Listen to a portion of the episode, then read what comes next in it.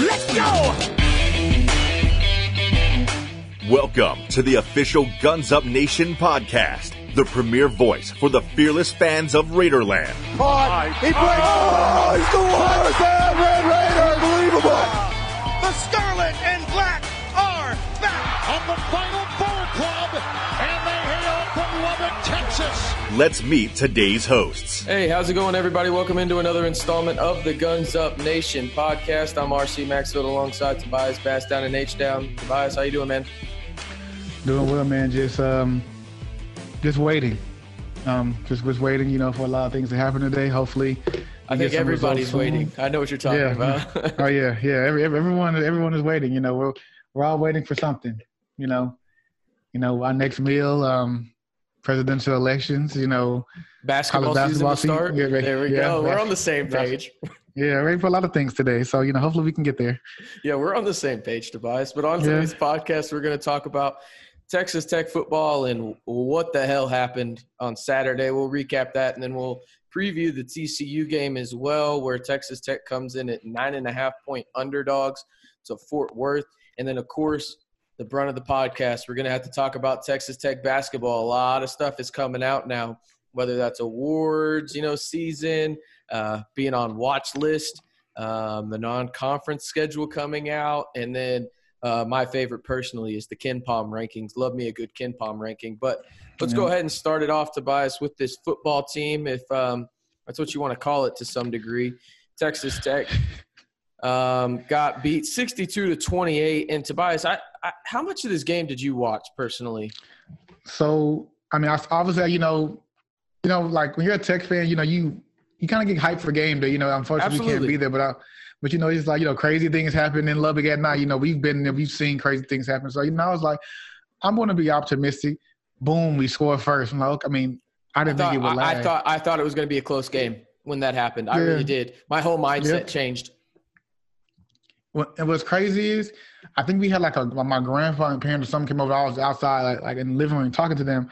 I wasn't in the living room that long. I come back, it's 14 sitting. I saw, yeah, the game's over. I, I was I was like, yeah, this game's over. Yeah, it it really did feel like that. Like all yeah. the momentum, and I mean every ounce of it, was with the Red Raiders, right? Like the, it, when they had that first drive, and it, it was methodical.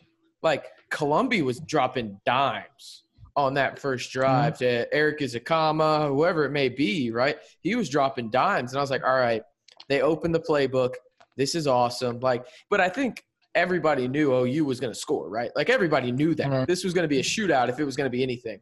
And so I was like, okay, let's see what the defense looks like. You know what I mean? And it, and then they get a stop, and you're like, oh, oh, oh, okay. Tech came to play, and then literally, I think it was either the first or second play of the next drive. Henry Colombi throws one to KeSean Carter. Granted, first. It, it was a little bit behind him, right? little bit behind him. Hit KeSean in the hands. I'm pretty sure KeSean would say he should have caught it. But at the same time, a little bit behind him. And of course, it's a tip interception, and they score in like three plays. And I'm just like, all right, well, there goes all that momentum. This is going to be bad. Um, obviously, they score really quick. And then, like you said, it was 14 7 in a blink of an eye. But yeah, how many times in the last past few years have we started off well against OU? Two years ago, Vontae Dorsey picks off Kyler, Kyler Murray twice you know, this year we score a touchdown. Like you could have asked to be in a better position. You score a touchdown first. Now then you get a stop. It's like right then, you know, like the momentum is strictly in your favor. You know, like like like you know, the game. You know, it's the first quarter. A lot of things can happen, especially in the Big Twelve. But how many times do we start off so well against Oklahoma? We just we don't even. I can't even say we don't even finish. We just we barely get out the parking lot and we're having an accident. Like we know we're so early into this, you know, long road to victory and we just can't do anything. Like we just it's just every time we play OU, especially at home. Yeah, it's to be fair, Tech hasn't had a lot of success against OU in their history. No, no. Um, and in that Murray game, I feel like it would have been different if Bowman didn't get hurt. Remember, he dove towards the yeah. pylon, and that was the punctured yeah. lung game. Um, I don't, I don't know how different it would have been. I probably said OU would still win, right? But yeah, like maybe by like seven. I don't know, but for me, it's just I hear a lot of fans, and rightfully so, they're frustrated with the coaches and everything. And you know, if and maybe it's kind of our fault too. Like you and I, eh, people in the media, stuff like that, especially myself. Like I try and find the positive in every situation. Maybe I just shouldn't. You know, I just shouldn't. Know these guys. Know these guys. and, and the thing is, like, I truly think Matt Wells is a good coach. I truly believe it. Like, in my heart, in my mind, in my gut, I truly do. The problem is damn David Yost. Like, I don't understand what the hell this guy thinks. Like, honestly, he is the greatest scripter of plays on the first two drives, maybe in the country. Like, this dude is elite in terms of the first two drives, scripting mm-hmm. plays, like the first 15. But once you get to 16 and beyond, he might be the worst offensive coordinator. Like it is insane. Like you know, Tech is going to be good on those first 15 plays, and you're like, all right, like we're good. We feel good about ourselves. And then shit just hits the fan. And you're like, where did that come from? What what just happened? Like where, where where's the 15 plays? Where's the continue? Like how? How are you doing this? How do you only script 15 and I get it. At the same time like as a coach, you only script 15 plays cuz you don't know what the hell's going to happen. Like you don't right. know, right? And that's 100% fair. But at the same time, you should learn stuff from the first 15 on, oh, I noticed a post pattern work you know what? Let's not throw a post pattern because it worked that one time. Let's just throw bubble screens. Like, what the hell are you doing, bro? Erik Ezukanma was beating his man regularly, and granted, he did get 13 targets, but throw the throw the ball down the field. Like, what the hell are you doing? Oklahoma's weakness is in the damn secondary, virtually like mm-hmm. everybody's secondary in the Big 12. The Red Raiders yep. aren't excluded from that. But instead, he put him in a position where he was throwing bubble screens all damn night, not using the middle of the field like he has always done. And, and it's just at this point where Yost has to go. Yost has to go. The, the only way for Matt Wells to keep his job here in Lubbock, and you know, I, I it, it, sucks to say because another man has to lose his job for that to happen. Yost has got to go. Like this offense yeah. is complete and utter garbage after the first it, couple drives it's kind of like Madden. You know, when you playing Madden, you know, get the computer or your buddies, and the first couple of plays, you do random plays. First couple of drives, you know, wow, you know, you got to get a quick little screen here, you know, a little toss, a reverse. You know, you got some quick little slants. You got some good plays going on. You score a touchdown, you maybe kick a field goal. It's 10, 10 7. Then after that, it's a bunch of draws, bubble screens, and you know plays that just don't work. You're like, you know, you're scrolling through the playbook like, damn, I, where were these plays I was calling before? But it's too late by then now you're down 28 to 10. It's just, oh, well, now I, I guess now I'm going to just throw Hail Marys the whole game. That's kind of what he does, but I agree. He definitely um has to get let go. And, you know, it was the SEC coach that did, I can't, I don't, I don't know if it was Tennessee, but he it was his buddy. You know, he brought him over yeah, there with coordinator. him. Yeah, yeah, yeah. yeah he brought his buddy over there with him. They got rolled, and he was like, "You know what? You signed a two-year deal. Well, you're not even going to get to the first one, buddy." And he got rid of him. You know, and I know like you said, it's kind of tough to, for you know another man to lose his job. But like you said, for him to save his job, you're gonna have to um, you're gonna have to make changes. You're gonna, you're gonna get radical. You're gonna have to start letting him go because how many games deep is he in? You know, he's had a full season and a half basically now, to where it's pretty much kind of the same thing. It's not like he doesn't have talent. No, he's 18 then, games deep. Yeah, this, yeah. This, like, this isn't a small sample size. Yeah, like you know, he's played. He's played with three quarterbacks now. Yep. Yeah, three quarterbacks, and you know, at, at some point, you know, something something has to oh, give. That, I think technically that's not true, right? Didn't didn't they play Jackson Tyner last year at OU? They did. That's four games, four quarterbacks. yeah, I, I forgot about Jackson Tyner. yeah, yeah, he played. Yeah, he played. They started him at OU, right? And then they yeah. brought in Jett Duffey. Yeah. So he said, "You're 18 games in, four quarterbacks deep." Both of the talent. Not only do you have both of the talent, these guys came back. So it's not like you're teaching new kids a different system. These guys came back from last year to this year, and something has to give. You know, it's like it's tech often. You know, we can't even score 30. Yeah, we got whacked, but we can't even score 30. Damn. Like, you know what I'm saying? Like, when have you ever seen a Texas Texas team? If anything, we'll lose, but we're definitely putting up points. You know what I mean? We're getting whacked and we're not even putting up 30. Yeah. And I mean, we probably have to give some of the blame too to Patterson. Patterson, that that was just a dreadful performance on defense. Um, obviously, And the weren't they offense, missing one of their best receivers too? They were missing a couple guys. yeah, Oh, they you were missing uh, their second and fourth wide receivers. Um, Yeah, Tech was obviously, yeah, they they were missing. Um, Tech was anyway. Kearshawn Merriweather, which you I mean, big piece missing, but it's not you know a 42 or whatever it was difference um, in the game. yeah, 63 to 28. I'm not good at math. Somebody help me out there. What is that like 35? Um, just just unbelievable. Just it, it was bad. There was no positives from this game whatsoever. no, Um, none.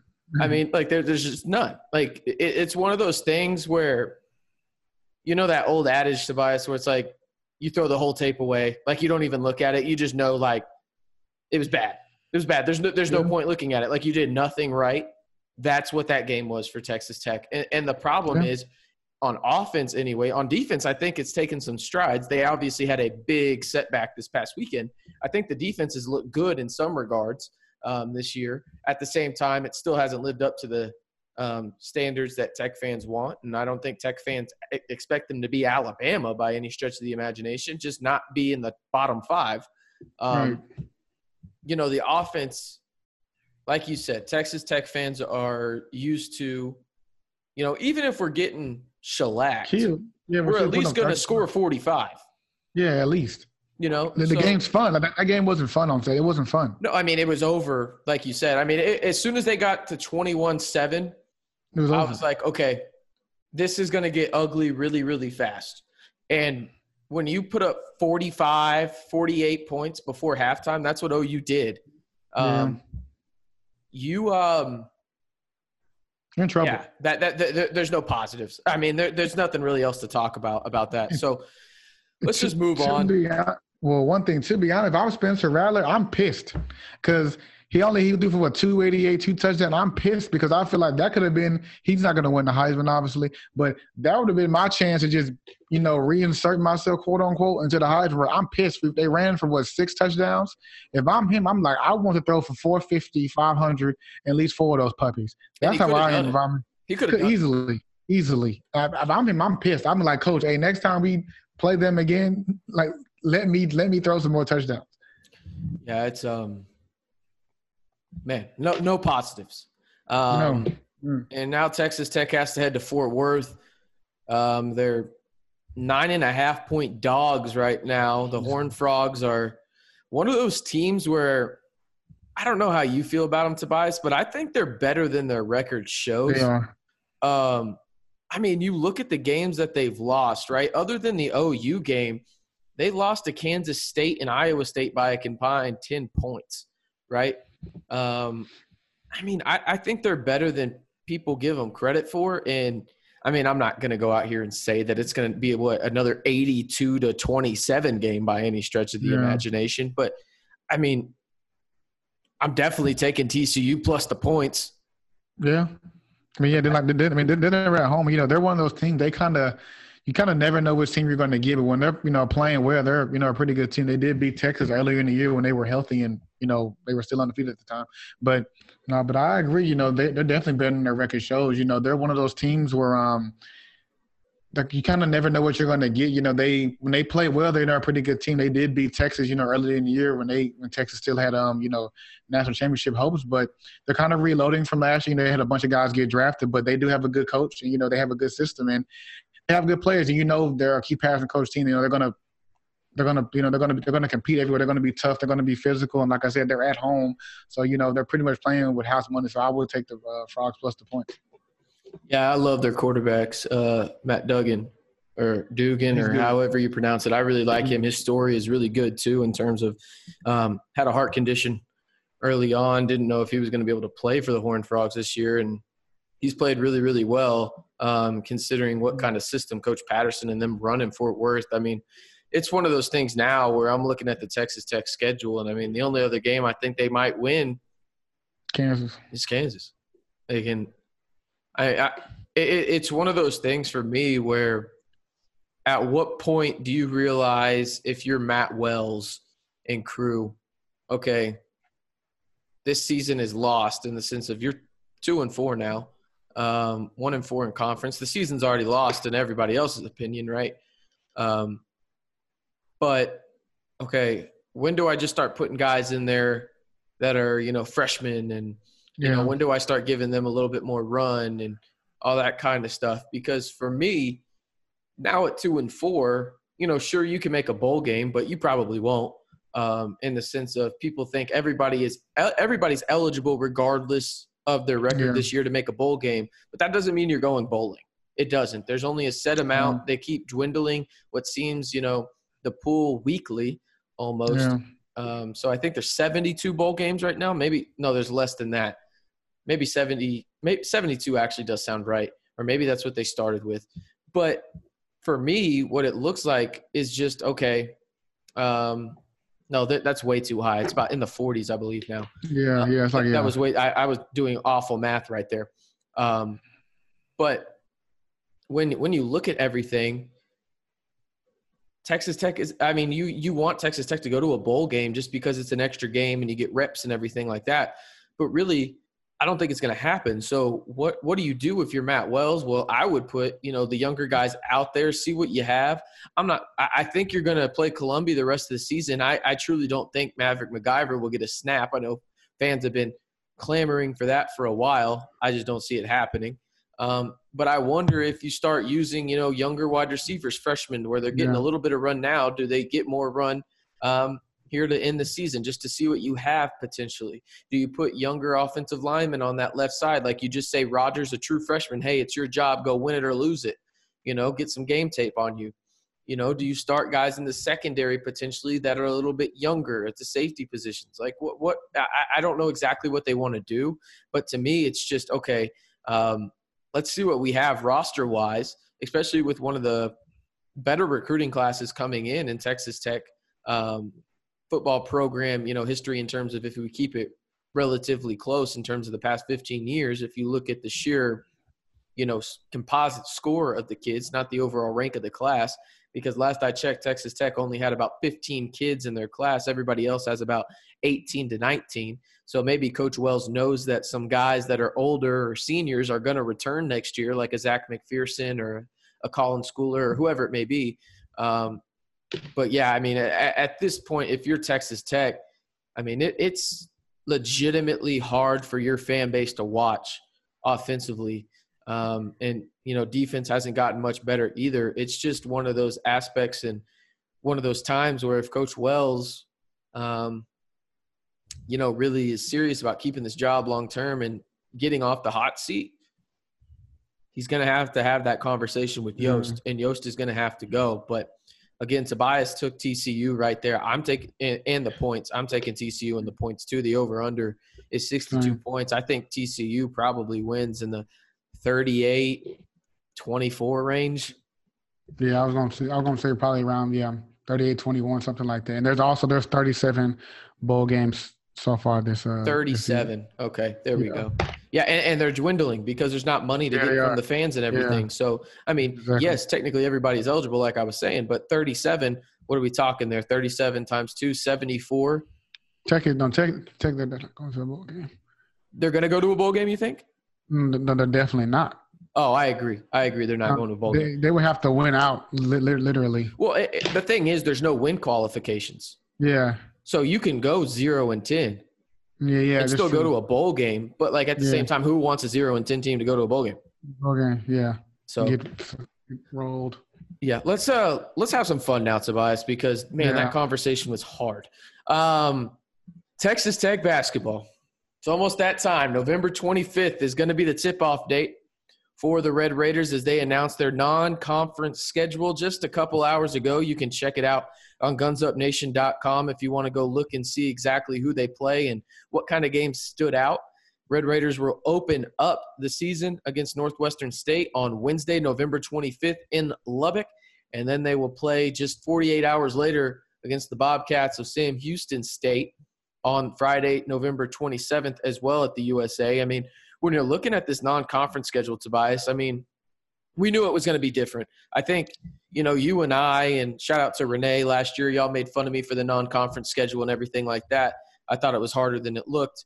Um, I don't even know who was right in that regard. I didn't look at it or anything. I would probably venture to say y'all were more right than I was. No, you- Uh, no, it was it was hundred percent you.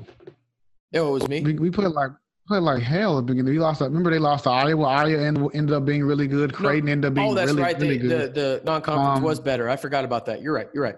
I'm not trying to. I legitimately forgot who. who no, was- no, no, it was you. I mean, good lord, I was wrong. Like, like you know, then the school, um, was it LIU Brooklyn? They came down to Lubbock. You know, they gave them Oh, yeah, a yeah, yeah. scare for for what thirty minutes roughly. I totally like I said, forgot. I totally forgot about that Vegas. Vegas- tournament. I, I Yeah, totally you go to forgot Vegas and it. get yeah, go to Vegas and get cooked.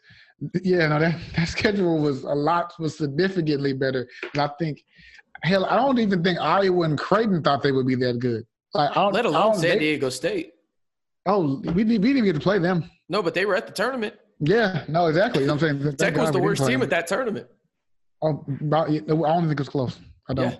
No, I mean that there's there's four or three top ten teams potentially last year to in the Yeah. year in that tournament. Yeah. But I totally forgot about that tournament. So I'll uh, I'll take that W. Um, honestly, you're but. I, I was not trying to call you out. I legitimately forgot about that tournament. Well, yeah, now I remember when I'm wrong. You were you were right. Um, sometimes it's better to be lucky than good, Tobias, on that. Um, so they play Northwestern State. They play Sam Houston State, Grambling State, Abilene Christian. I, I don't think it's fair for us. Don't skip that. Don't skip that UH game. No, no, Don't no, skip no. I, I I was doing it for a reason. I was doing it for a reason. Okay. I, I, I was. I promise. Um, I skipped two games actually for a reason there. Yeah. Um, but you look at those games right there in the terms of you know the Texas A&M, Corpus Christi, Abilene Christian, Grambling State, and you're like, okay, those obviously are not. Oh my God, look who we're playing games. Yeah. You know what I mean? But I think fans and media members need to limit their expectations in terms of the schedule, mostly because COVID. You know, this this schedule was going to be a lot better. You were going to play number one Gonzaga. You were going to play potentially in Auburn as well. Um, you know, you still get to play Houston, but you were going to play potentially, you know, two top ten teams um, Yeah. there because you had Gonzaga first, and then you were potentially going to play Auburn in another aspect of another tournament. So for me, I mean, this is this is a solid one, all things considered.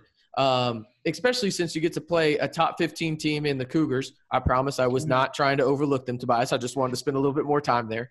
Um, but no, the Houston team, and then I think another one that goes unnoticed a little bit. That St. John's game. St. St. John's yeah. isn't bad. They're not bad. I mean, So I mean, I was- overall, considering the circumstances, I thought it was an okay schedule for non-conference. Well, too, there's you know a few things. Again, I wasn't calling you because you. I thought you skipped it. I was saying it because you know we finally you know this is what I've wanted. I've wanted us to play U of H for like the last two years, and you know, U of H they've been talking that crap down there about you know we're better. I, I expect they have a good team this year, but I, I expect Tech to go to play them and take care of business. But that's besides the point. I was saying strictly because you know people have been people have wanted to see you know Texas and U of you know U of H play for you know some time now. I'm one of those people, so that's why I thought you were uh, saying it. But um, far as the schedule though, yeah, I mean, I think like you said, I think we have to definitely limit our expectations because due to COVID. But I mean, for me, you know, the ESPN and these other big networks, they were having trouble, you know, scheduling games, you know, like television wise. Well, for me, I was just thinking about it. I was just like, well, you know, sure, it's going to be tough, but we need to just make this as simple as possible. You know, play teams that are close to you, and I think they did that. They played teams that are, you know, geographically they're just close to Tech. You know, some, you know, you know, U of H is nine hours south, but they're where are they playing at? You know, they're playing, you know, where in in the middle. They're playing where in um, yeah, they're playing in Fort Worth. They're playing literally right in the middle. Both both about four and a half, five hours away. So I think that we just need to team just need to just simple it. You know, of course, you know, you want to go all over the country and play these really good teams and whatnot. But I mean, just play team closer to you. We're dealing with something that we didn't foresee coming, and you know, it's kind of like, do you want to have a season type of thing? Because if you if you want to have a season, unfortunately this year, you're pro- other than an anomaly like we're playing St. John's, you're probably going to want to play teams geographically closer to you and get those games in. Because like you said, you do this the right way, you could get 10, 12 games in before conference. I don't know, we're not playing 12, but you can get eight to 10 games in, which is, I think, a, a fair amount. That's about how much you would have played, usually a little less, but that's about how much you would have played before conference anyway. And the weird thing is too that they play Incarnate Ward after conference play has already started Yeah, in the schedule. two So, games out, two games deep. you know, you play Kansas, Oklahoma, and then you play Incarnate Ward, uh, Word, I should say, on December Yeah. 29th. So I mean, for me, I mean that Houston game makes it everything, in my opinion. It, it, it makes the whole non-conference yeah. okay. And don't forget, in non-conference too, they got to go down to Baton Rouge. Yeah, they have a good team. So, I mean, that's a team right there where we're going to get to watch Mac McClung and then we're going to watch Shareef O'Neal. Yeah. You know, those are two and stars they, right there. Obviously, one is more proven than the other, you know, because O'Neal definitely had to have some health issues and stuff like that. I think this schedule sets up really, really nice for Texas Tech because you look at it, you get out of your home gym a little bit. You don't have to go too far, right? You know, it's only Frisco right. and Fort Worth, but you get to play in a big arena like Dickies mm-hmm. Arena in downtown Fort Worth against Houston. Then you got to go back to the Metroplex and you play in Comerica Center against Texas A&M Corpus Christi. Obviously, not the greatest opponent in the world, but you get out of your own gym and you get to yeah. go places and everything like that. So I think that's really, really critical. And now when I look at the schedule, Tobias, let's just run through it real quick. What do you think Texas Tech goes in the non-conference? Um, and including the LSU game. Yeah, let's include the LSU game. Um, not gonna lie, I, I don't, I don't, I don't think they lose the game. I don't. So you think they go L- nine and zero? Yeah, LSU has a good team. They have, you know, one of the best freshmen in the country, Cameron Thomas. You know, Paul Biancardi thinks he's the best scorer in the country as a freshman. We'll see, but he's super talented. But I think that um, I think Tech they might have a scare. You know, St. John's sure to play them in you know New York. Um, U of H has a good team. I think U of H probably could scare them, but LSU maybe. But I, I think I don't think they lose the game. I don't. Yeah, the only reason that like I I would pick Tech. I mean, obviously the one that's going to scare them the most is the U of H game, like you said. Yeah. But it also helps Tech. I don't know how many people are going to be allowed in Dickies Arena. Yeah. Um, let's just assume 25 or 50 percent. But you got to remember what the Metroplex is, and that's basically just Texas Tech East. Um, so that's really yeah. going to help Texas Tech in that regard. So I mean, I'm kind of right there with you. So they start. Let's just say they go nine and zero oh in non-conference, right? What did you have them again going?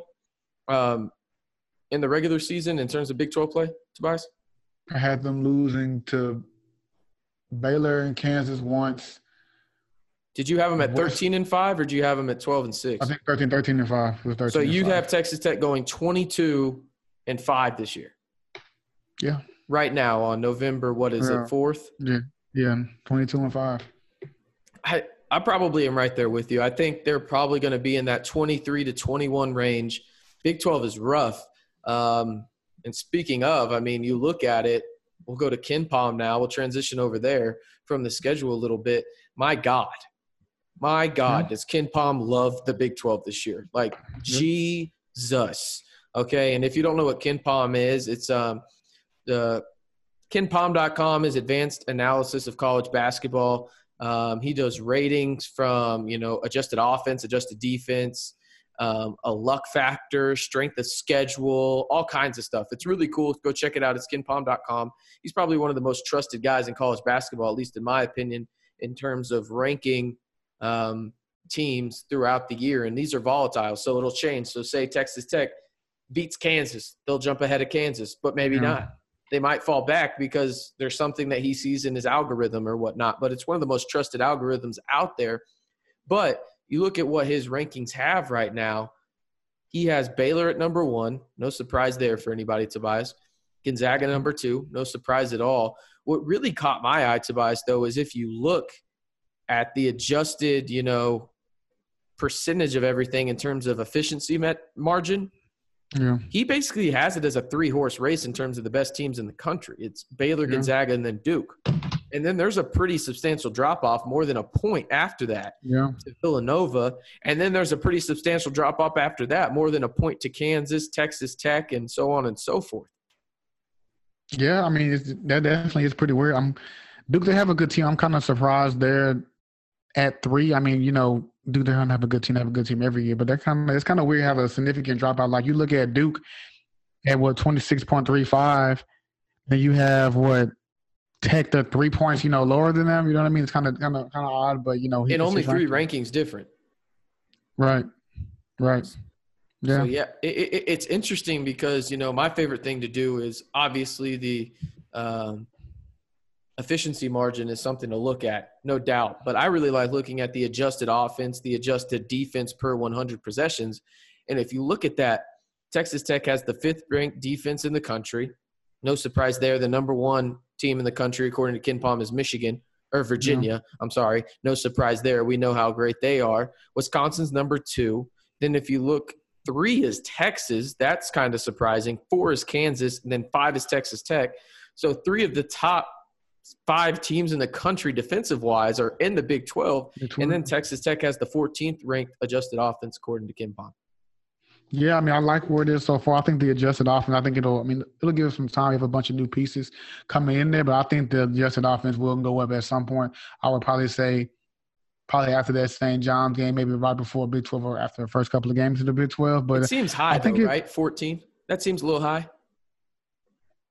I think when you have firepower like that, though, I think you kind of have to put them in a different um, – you know, different, different, different type of different type of place because you know you just you have firepower like that. The biggest thing that concerns me is just like I said, this Texas hype. We talked about this before, but I hope it goes well because they're gonna get shocked after kicked out the door. Because because if I hope it goes well. That's all I'm gonna say. I hope it goes well.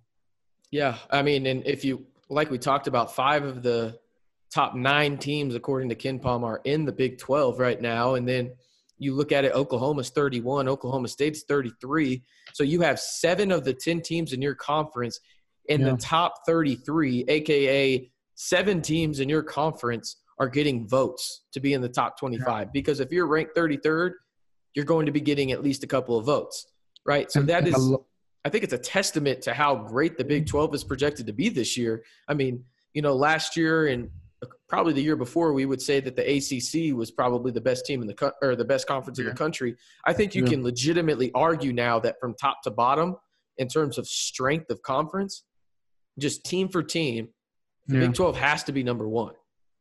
It has to be number 1, but you know Big 10 fans they really think they have the best conference in the country. I don't they have some they have some good teams, but they do. They, they do, but I think that I agree with you. I think the Big Twelve um, definitely has you know a better team. Even look at Kansas State is probably going to be the worst team in the conference. They're one thirteen. Yeah. So I mean, you look at it, and I, I think they're better than that. By the way, I think you know they're just young. They're just really yeah, young. Yeah, Bruce it. Weber makes them play really hard up there in Manhattan. Yeah. So it wouldn't surprise me at all if they're you know at some point during the year get into the KenPom you know top eighty or something like that, right? I I want to talk one more thing about um scheduling. I want to see how this affects scheduling, you know, obviously for this year, but, you know, next year going forward.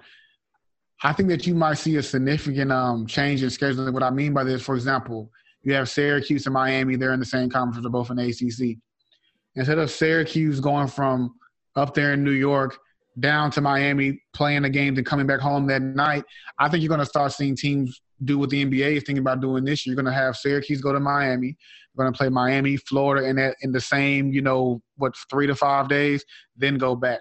If they're going to the Carolinas, they're going to play, you know, Wake Forest, Duke, North Carolina, all in the same week or so, then go back home. I think you're going to start seeing teams doing that potentially going forward because one, it just makes sense because one, it saves money it saves you know time. And also you know with viruses and you know unpredictable unfortunate events happening around i think that that'll be something i think the ncaa might take a look at. I think this is going to just change. I also think it's going to change things with um tournaments. You know especially for this year you know you know they have the ncaa has a rule where you know teams in the same conference they can't be like in the same um tournament or whatever in the preseason yeah. tournament. I think that you know for this year if you're going to have tournaments screw it. There, there's no rules because you're in an unfortunate circumstance. And you know, the um the 2K challenge they do every every year in New York. Why do we need to have four teams playing a back to back with no fans? Have these two teams playing over here in a different city? Have these two teams playing a different? There's no need to have a back to back anymore. At least not for this year. There's no fans. I think this will be something that you see that will affect scheduling going forward.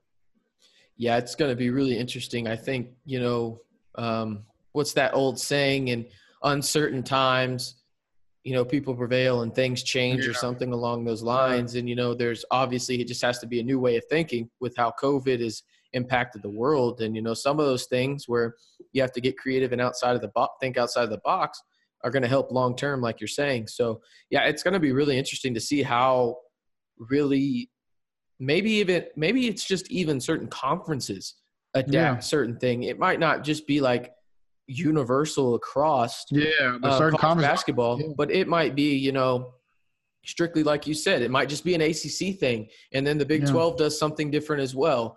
Um, it's going to be really interesting to see how they navigate this and really just implement changes moving forward. I think that the conference that will probably be most open to would definitely have to be the ACC because you know you go literally from the whole top of the East Coast all the way down to the bottom of Florida. I think that maybe um, the Pac-12 could do it. You know, also I think that this might shift conferences around in a year or so because I mean, it's kind of weird that you know, wait, Baylor has to go to West Virginia.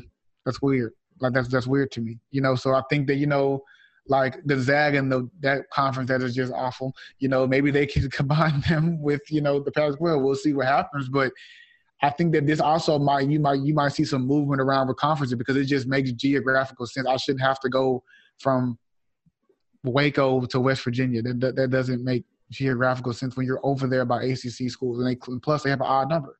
You want to Yeah. even that number up. I don't. I don't see. I get where you're coming from, but just uh, the one point that stood out to me was the, was the Gonzaga one. yeah, because Um, they don't have football. They don't have football in other sports. well, there's there's no way in hell they join the Pac-12, and it, it's not even football related. It's just because they dominate their damn conference. No, yeah, no, no, they're not. They're not going to do it. Yeah, they're not going to Yeah. do that. Like, No, there's, there's no reason for them to. You know, they're already dominating in recruiting, and then they're going to go what 32 and one every year or something like that. Yeah, no, I mean, I wouldn't blame them for doing. I mean, it, it doesn't make sense for them. Like I said, you're gonna go th- there's no reason. 15 and one. You're gonna go 15 and one every year. Your conference will win 30 games. You're gonna be a one seed every year. Or why you're gonna you- just would you're just going to roll your conference and go undefeated. Yeah, exactly. You're gonna, you know, you're gonna be a one seed at, at the minimum. Yeah. So Um, yeah, so, So just looking at KenPom again, I wanted to look at the non-conference games that kind of stood out, right, for Texas Tech. So really, it was you know Houston, LSU, and St. John's. St. John's is the lowest on the scale for Texas Tech in non-conference in terms of those big three teams that I'm looking at right now. St. John's is 72nd right now, but you look at where LSU and Houston is. Houston right now is 22 on KenPom, and LSU is Mhm. 37. So those are some quality non-conference opponents. And St. John's, for all we know, by the time that you know they get up there, St. John's. I, I saw Jeff Goodman today from I forget where he's affiliated with, maybe the stadium. stadium. Yeah, the stadium. I always forget him, by the way. Yeah, Um, but they, uh, but St. John's is actively trying to add more quality competition to their non-conference schedule. So, um, going to be interesting to see. Maybe by the time Texas Tech plays them, they're not Yeah. 70 anymore. Maybe they're in the 50s or something like that. And that's Yeah. another quality of win or potential win for Texas Tech. And at the same time, I'll, I'll say this: Texas Tech could be playing non-conference games only in the region of you know Texas A&M, Corpus Christi. It has absolutely no bearing on what their Mhm. seed is going to be because the Big 12 is so goddamn hard this year. Yeah, um, not gonna matter. Yeah, it, it- doesn't matter at all. Like legitimately, and Tobias was talking about this before the show, and he should definitely talk about this um, on air too. Oklahoma State has the chance to still play in the tournament this year, according to Yeah. their head coach Mike Boynton. So you could legitimately have seven teams in the Big 12 go to the tournament. Yeah, I mean, people I know a lot of people have seen, you know, Oklahoma State can't go to the tournament due to those violations. But people gotta understand when he came into that, he wasn't part of the staff that was getting accused, um, you know, for those violations. So if the NCAA tournament did start today, which is not, but if it did, Oklahoma State would still be eligible to go to the uh, NCAA tournament. Coach Boynton said that, you know, the paper, the paperwork hasn't been officially filed and it hasn't went through. So as of today, they still are eligible. But he said if it does get pushed through, and they are, you know, banned or they can't go this year, they already have their appeal ready and they're going to fight it. And I'm, and me and Archie talked about this off air. If they do, if it does get to that point, I'm pretty confident that the NCAA is going to overturn that appeal and Oklahoma State will be, if if they're eligible, they're going to go to the tournament because you want to you want to have Cade Cunningham in front of, you know, however many fans are going to be there, no matter plus the TV deals. That's that's the reason why. I agree Yeah. with you. It's strictly Yeah. it's just one individual. It's Cade Cunningham. He's a top Right. three pick in the NBA draft. The NCAA wants to capitalize monetarily off of that. Especially this year. Yes, because it, it, we don't know how many people are going to be in the crowd this year. We, we know this for sure. Um, I can guarantee you, with every ounce of my being, there will be a March Madness this year because the NCAA will not lose another billion dollars. Oh, yeah. They won't. No. Like, regardless of if no fans are in the crowd, they don't care. The TV rights have to happen for them this year. They lost way too much money. So I think really, um, if, if you're the NCAA, okay, like you're if you're the NCAA, aren't you hoping they appeal? Um, just because it's Yeah. like, well, if they appealed, it's not it, it's not the coach that we wanted. You know, it was under Yeah. Underwood. Like, oh, that sucks. You know, I guess we have to let the number one prospect in the 2021 draft Yeah. play in the tournament. Like, damn, you know, shucks. I guess that And- sucks. And it's kind of crazy how that whole deal is being like kind of swept under. Like you don't even hear about it. I mean, um, don't get me wrong, a bunch of other stuff's going on, but at least in the college basketball space, you don't even hear about that anymore. And again, even in college basketball, a ton of stuff is going on. But it's just kind of odd that you know, like Will Wade and them are still being investigated at LSU. You know, you don't even really hear about it anymore. So I don't really know what that means. I'm just speculating, but that is kind of odd that you don't even hear about it anymore. Yeah, it is kind of weird in the sense of um, that's a big time deal. You know, Oklahoma State, Yeah. um, especially with the number one player in the class of 2021 Yeah. in terms of the NBA draft class, I should say. Um, definitely a little interesting. So, Tobias, real quick, just a couple rapid fire questions. I haven't, I'm just thinking of these off the top of my head, right? So, you said Texas Mm-hmm. Tech goes 9 and 0 in non conference. Okay. All right. They beat, and they go the record that you said. Again, it was what, 22 and 5, I believe, Fine. right? Yeah. What are they in the tournament seating wise? Three. They'll probably be the first or second best three seed. Okay. Where I do they finish in the Big 12? Third, Yeah, I, I, we're going to do this again. This is just an exercise right now. We'll do this again. Okay. Probably, what we'll probably have a podcast on the 24th. That way, we can literally just talk basketball for literally maybe two hours Yeah. straight, uh, Yeah. break down everything uh, for Texas Tech, a big season preview. But it's fun to talk about right now. Obviously, a lot can change in 20 days. But so you said a three seed, the first or second one, and then what? Sorry, before I interrupted you, I just want to put that caveat out there. Yeah. Oh, I think they're in the Big Twelve, I think they they would, they would probably finish third. Third. I mean, it's possible they could def- they could definitely finish second, but I mean, you're gonna be banking on Baylor and Kansas. You know, well, you're definitely gonna have to beat them at least once each. Then you're gonna have to hope they're losing to West Virginia or Texas or maybe Oklahoma State can get them. Okay. How many teams in the Big 12 make it if Oklahoma State is eligible? You have Baylor, Kansas, Tech, Texas, Oklahoma State, West Virginia. Did I forget anybody? Oklahoma? Oklahoma will be on the fringe. Right now, I'm comfortable with six. Okay. Right now, I'm I think that's with fair. six. Okay. Yeah. So don't give me your bold prediction. I know what your bold prediction is for Texas Yeah. Tech, right? Give me your realistic prediction for Texas Tech in terms of how far they make it in the tournament right now. Again, Mac McClung got his waiver. Uh, we didn't even talk about that. Mac McClung getting his waiver. Yeah. Um, but I think at this point it's old news and everybody's talked about it. So, and if you want to know what we think, go to gunsupnation.com and read the article about it. Um, realistically, not your bold prediction again, where do you think Texas Tech goes in the tournament? And don't say your bold Um, prediction either, because that's hot. We if you say your bold prediction right now, this podcast is going to turn into like a four-hour podcast, and I ain't got time to do that. I'm moving soon, Tobias. I got to pack.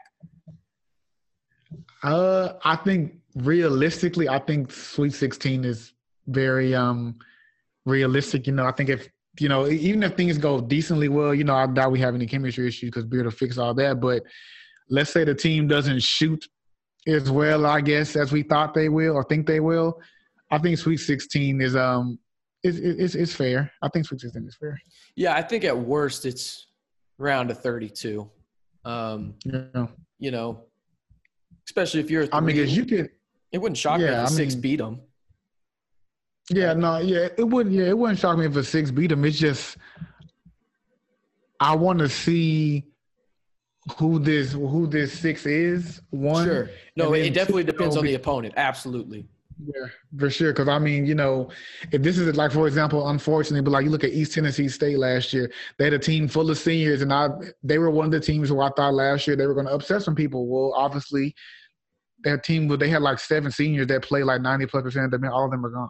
So that so a team like that, you know, if they have to reload, let's say they squeak into the tournament, well, it's probably going to be tough because you don't have all those seniors that you're not saying you can't beat a team like Tech, but it, the whole ball game has just changed due to from last year because everyone left now. But you know, going forward, your grad transfers can come back. But unfortunately, on last year, then they couldn't come back, so it was just a different ball game.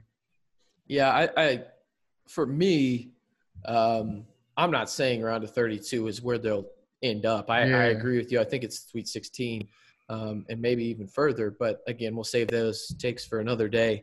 Um, the thing that really you, you brought up that kind of stood out to me was the shooting aspect of it. Um, I'll say this, and I, I, I've talked about it a little bit as well on uh, gunsupnation.com, is that Mac McClung is going to shoot exponentially higher You should from three should. Um, here at Texas Tech. A lot of people forget he was the guy at Georgetown. Again, um, Big East, nowhere near the conference that the Big 12 is. I don't think anybody would try and even say that. Guys, Um, they had like six guys transfer in the middle of the year, and their second, well, the third best player, the big foreign guy, he got hurt. It, So well, it, and tough. everything had to go through Mac even before those guys got hurt. It, it was really once that guy transferred to Arizona. Yeah. Um, and you know, when you look at Mac McClung, is he a guy that can create himself? Yeah, I mean he can, but that's not the strength of his game. The strength of his game is to catch the ball, make a jab, one dribble, and then he pulls up, or he's at the rim and he's yamming on somebody, or he's just straight pulling up.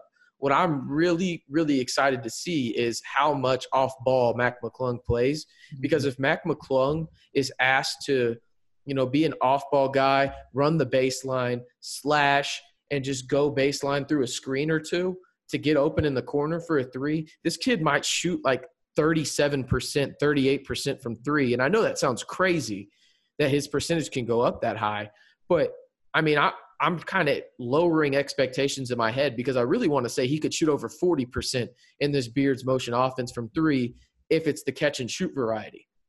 Well, I think you know one for Tech, you- you're going to see a lot of um, you know, multi guard lineups. I think that's one thing you're going to see from the. off You're going to see a bunch of three, four guard lineups. I want to see what role does Beard have in play. Like, is he going to be the role that you're just saying? Is he going to be coming off pin downs, curling around, running around? Is that what he's going to do? Because you know, for a guy that did a complete opposite of that last year, that's a lot. You know, one is a big transition. It's also a lot to give up. You know, he's used to having the ball in his hands from high school Absolutely. to college. So one, you know, I don't think that he won't buy in. It's just that you know he has to learn. You know, changing a going from a new role is like night and day. It's, you know, two completely different things. We talked about this before. So I want to see what role is he going to be used in? Because like I said, it's pretty much for me. I just see whoever gets the rebound push it pretty much because you're going to probably be seeing three to four guards, at least a, maybe maybe a wing and Shannon, but you're going to see three to four guys that can handle the ball ve- very well at the same time for the most part. And, So- man, I'm not opposed to Shannon dribbling the ball. I don't know. Oh, not not at all, not at all, not at, not at all. It's just you know if he's going to be your second biggest player, if he's bringing the ball, I'm perfectly okay with that. You know, that, that, I'm that, I'm cool with that. So you know, if Mac doesn't get the rebound, just run lanes. Yeah. No, I mean it's going to be interesting, and I think you're talking about running lanes. I think that sets up perfectly for what I was saying about Mac McClung Yeah. shooting better. Oh, definitely. because Oh yeah, when you, when you talk about it, again, it is a lot to give up, but at the same time, I think Mac knew what Coach Beard wanted him to do right. um, when he Yeah. came here. He wouldn't have came here if he didn't Right. buy into Coach Beard, right?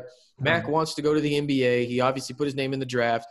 Didn't like what he saw. Transferred to a school that has proven that if you transfer in here, typically you have a good chance at going to the pros, whether that's the G League and you work your way up, or you know just really strictly just developing talent, whether that's Zhaire, um, Culver, Jahmi'us Ramsey to an extent. I mean, really, it's just again, and I and I said this on the air um, with Casey. I was on the bottom line on uh, 100.7 the score on Friday.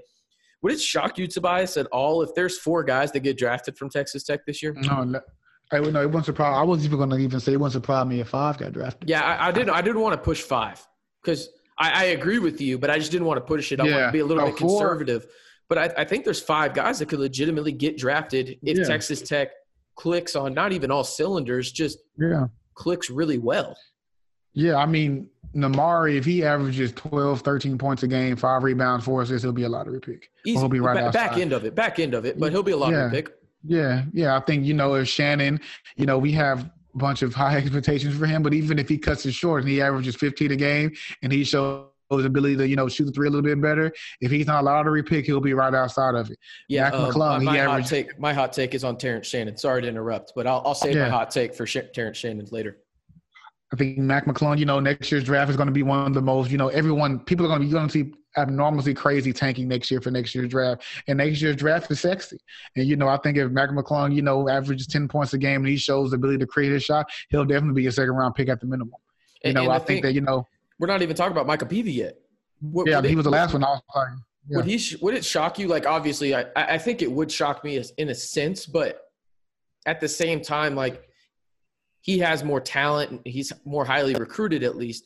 Would it shock you if he had a meteoric rise like Zhaire Smith?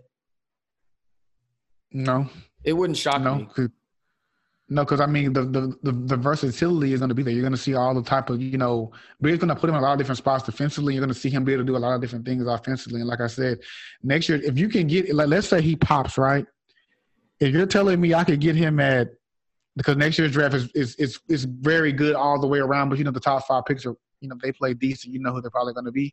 If I could get Micah Peavy at 18, I got to steal. Well, I mean, I, I was even thinking Micah Peavy in the second round, like or late Oh. first round, early second, if you know, in that 31, 32 range. if he averages 12 points a game and he you see the versatility, I get him in the second round, that could be the steal of the draft. I know we're looking a long term from now, but if I'm getting Oh, a player yeah. that talented in the second round, good lord. Well, yeah, and, and to be fair, I don't even know if he'd leave at that point, you know, Right. Yeah. because you know right. if he stays and he he has not even a Culver leap forward, but just a little leap forward. We're talking, you know, he lottery goes from 12 points to 15 and it's 15, 5 and 4 something like that with maybe like a steal and a block sprinkled in. He's top 10 pick yeah, e- easily. because he can guard four Easy. positions. Yeah. Then I, then I say he's only going to get better and stronger. I mean, you would have to pick him in the lottery that, that, if that's what happens. Yeah, and and we'll talk about those guys a little bit more once it gets closer to um, tip off, and we'll have a bold prediction show, like I said, probably on the 23rd or 24th. Where I'll tell you what, Tech fans, um, you will like Tobias' scorching hot take. Tobias, you got one more thing. What's up? Oh, the second thing was too, but just not lasting on the guys getting drafted. If Santos-Silva doesn't get drafted, he will be one of the first teams that people, one of the first guys people call after the draft. He will be Agreed. one of the first three to five guys that that teams call. And I think Joel, if he plays any what decent and shows coachability and skill, I think he will also be one of the first guys that people will call when the draft is over. Yeah, no, um, I, I agree. I mean, there's guys on this team that they some of these guys won't get drafted that we're talking about. Just strictly Yeah. they won't, right? But at the same time, the potential is there, and we didn't even bring up Jamarius Burton, who we don't know how much he's going to play this year, but he could next year come in and he could get drafted the next year after that Yeah. if he wants Yeah. to come in and do the role that he wants to. But um, again, we'll talk a lot more about basketball leading up. We're about we're well, we're three weeks away, Tobias, as of today. Three weeks. Yeah. Three weeks away from Texas Tech tipping off against Northwestern State at the USA, and we'll have a um, preseason extravaganza. I don't even know what the hell we're going to call that, um, but it's going to be like an hour and thirty minutes, two hours, because Tobias has got a bold take on this team. I've got a bold take on this team. He's got a bold take on a player. I've got a bold take on a player. You've got a bold take on a player. We all have bold takes on this team, right? And it's going to be a lot. So be sure to go follow at Guns Up Nation and at Guns Up Voice on Twitter. Get those basketball questions in. We will answer them on the podcast. Um, and man, this is going to be fun. E- e- Here's the thing, Tobias, and, and this is going to sound awful, but there's no way that basketball can let me down. You know why? Because because it's going to be fun regardless, right? Yeah. it's going to be fun regardless um, in the sense of we're watching guys in the sense of if Texas let, let's say I think this is honestly worst case scenario for Texas Tech and I don't think it'll happen but let's just say they're, they're like the same exact team as last year right struggling on the bubble to get in I don't think it'll happen but let's just say they are right um, you're still going to get to see guys like Mac you're still going to get to see Nimari and the great thing is Yeah. about it um, if they're a nine seed they're probably the most dangerous nine seed in the tournament Yeah. No. no, yeah, I mean, there's sure. no way they let us down. Like, it, it, they're- going to the tournament next year unless just unforeseen things that we can't even possibly comprehend or imagine happen. No, for yeah, no things that like I don't even want to like discuss would have to happen Yeah. for, for this team not for this team to not make the tournament. What I'm interested to see is too, you know, there's probably not going to be a bunch of fans, but I want to see how much um you know hype comes with this team and how Beard is able. He's he's going to do a great job with his beard, but how much is he going to be able to control that? Because you know it's kind of hard if you start the season six, seven, eight, no, oh, you're going to feel invincible, and I want to see how does he manage that. One because you know the team's really, really good. The expectations are high, but also, I mean, you have Mac McClung is famous. Nimari Burnett is famous. These guys are, you know, they're. I don't think Tech Lee's not recently. They haven't had, you know, this much like, you know, star power and captivating players on this team. You know, it's, it's polarizing. Hell, I'm damn near sweating talking about it now. But it's just there's so much, you know, excited excitement with this team. And, you know, you have pros, future pros, you know, just talent all over the field or all over the court, I might say media, you know, especially that that that Fieldhouse game in Fort Worth, I think that game's going to be crazy. I really do. Yeah, it's it's going to be really interesting um, to see how that Dickies game in Fort Worth at the Dickies crazy. Arena. I mean, it's um, yeah. I mean, I, I'm I'm excited. Three weeks away. We're three weeks and what? A few hours away from Texas Tech basketball tipping off, and Yeah. it's going to be a hell of a ride. I got the four Final Four poster up now, Tobias. I don't know if you noticed that. Yeah, Uh, I did. I got that up now. Um, still one of the craziest experience I can safely say for both of us in our lifetime. Yeah, Um, for sure. But man, if they go there again, whew, Yeah. we, we we might be in for we we and they have the potential to do it. I don't Yeah, think do. either of us right now would say it's going to happen, but maybe one of us will. Yeah, maybe You're going to have to wait and see on those bold predictions when we uh, get closer to the tip off of the season. So go follow at Guns Up Nation and at Guns Up Voice. You can follow him. He's Tobias Bass. You can follow him at Tobias underscore Bass on Twitter. You can follow me, RC Maxfield, at RCMB323. We'll be back next time, guys. We're going to be talking about Texas Tech basketball a little bit more because we're going to know a little bit more about practices. We're going to know a little bit more about what are these rotations slowly starting to look like. Uh, we're going to know a lot more here in the coming days. But if you haven't already, go check out the non conference schedule. We talk about it on gunsupnation.com. Go on there, comment, interact. It's one of the best fan sites there is right now. But again, he's Tobias Bass at Tobias underscore Bass on Twitter. I'm RC Maxfield at RCMB323. Be sure to go follow Guns Up Nation on Facebook, Instagram, and Twitter. We'll catch y'all next time, guys. And be sure to wear a mask. Thanks for listening to the Guns Up Nation podcast. The opinions expressed in this podcast are those of the podcast host and do not reflect the opinions of Texas Tech University or its affiliates. Visit our website at gunsupnation.com for more Texas Tech news. Thanks again and guns up.